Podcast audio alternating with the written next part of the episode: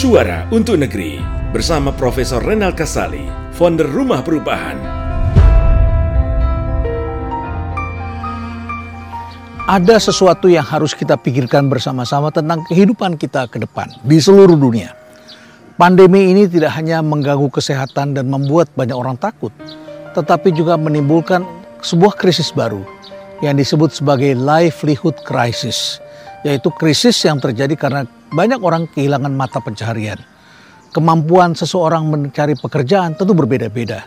Tetapi krisis ini melanda dunia. Pada kuartal kedua tahun 2020 misalnya, sebanyak 495 juta orang di seluruh dunia atau 14 persen dari lapangan kerja dunia itu mengalami pengangguran. Mereka kehilangan pekerjaan.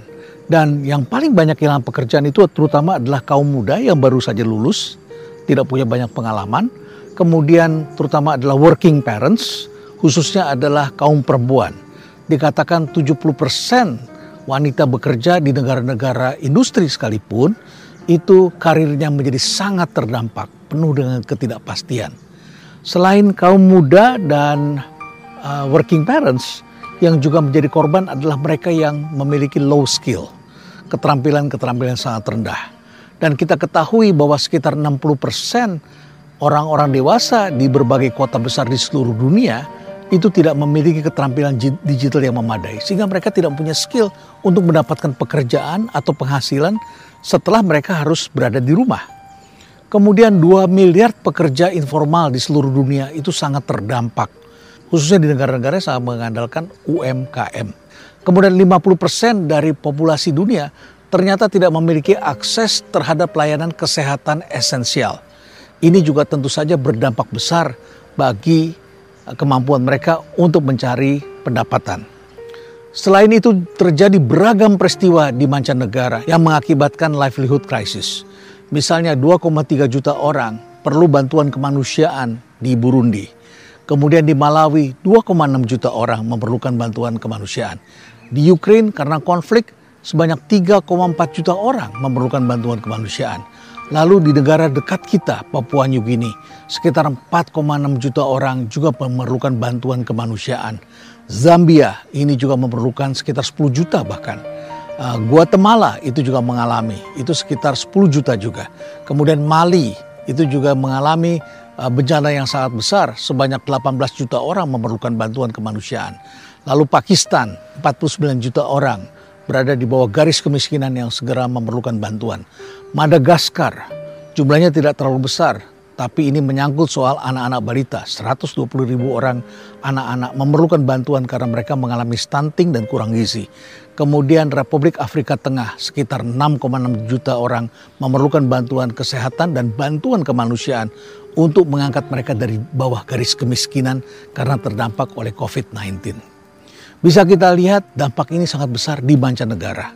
Dan tidak tertutup kemungkinan pula ini akan terjadi di negara-negara yang sudah maju.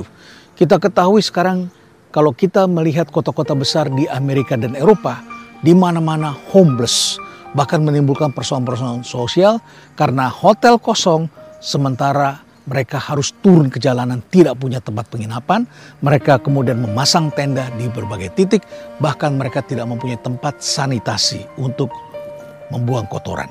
Akibatnya kota-kota besar tidak berbeda dengan negara-negara yang di bawah garis kemiskinan. Berbicara tentang livelihood crisis tentu ada penyebabnya. Setidaknya ada empat hal yang mengakibatkan terjadinya livelihood crisis. Tentu yang pertama adalah akses terhadap pelayanan kesehatan. Kita syukuri, kita beruntung di negara kita kita mempunyai akses terhadap pelayanan kesehatan. Dan ini adalah suatu modal yang penting bagi manusia untuk menjalankan kegiatan mendapatkan pencarian. Yang kedua ini adalah pendidikan. Tanpa pendidikan yang memadai maka mereka tidak akan bisa mendapatkan pekerjaan. Yang ketiga itu adalah keamanan. Tanpa adanya keamanan manusia akan saling berebutan, saling merampas dan lain sebagainya. Dan yang keempat adalah digital skill. Jadi kita harus terus memperbaiki kemampuan digital masyarakat kita karena sekarang semuanya mengalami shifting, pindah semuanya ke dunia digital. Jadi mari kita pikirkan bahwa livelihood crisis ini adalah persoalan besar yang harus kita hadapi bersama-sama. Semoga negara kita, bangsa kita, dan juga negara-negara tetangga kita dijauhi dari livelihood crisis. Dan oleh karena itu maka kita harus terus bersatu dan terus memperbaiki diri kita dan memberikan perhatian sosial kepada orang-orang di sekitar kita. Dan tentu saja kita perlu meminjamkan kecerdasan kita untuk memperbaiki keadaan yang mungkin saja berpotensi akan menjadi masalah besar di kemudian hari.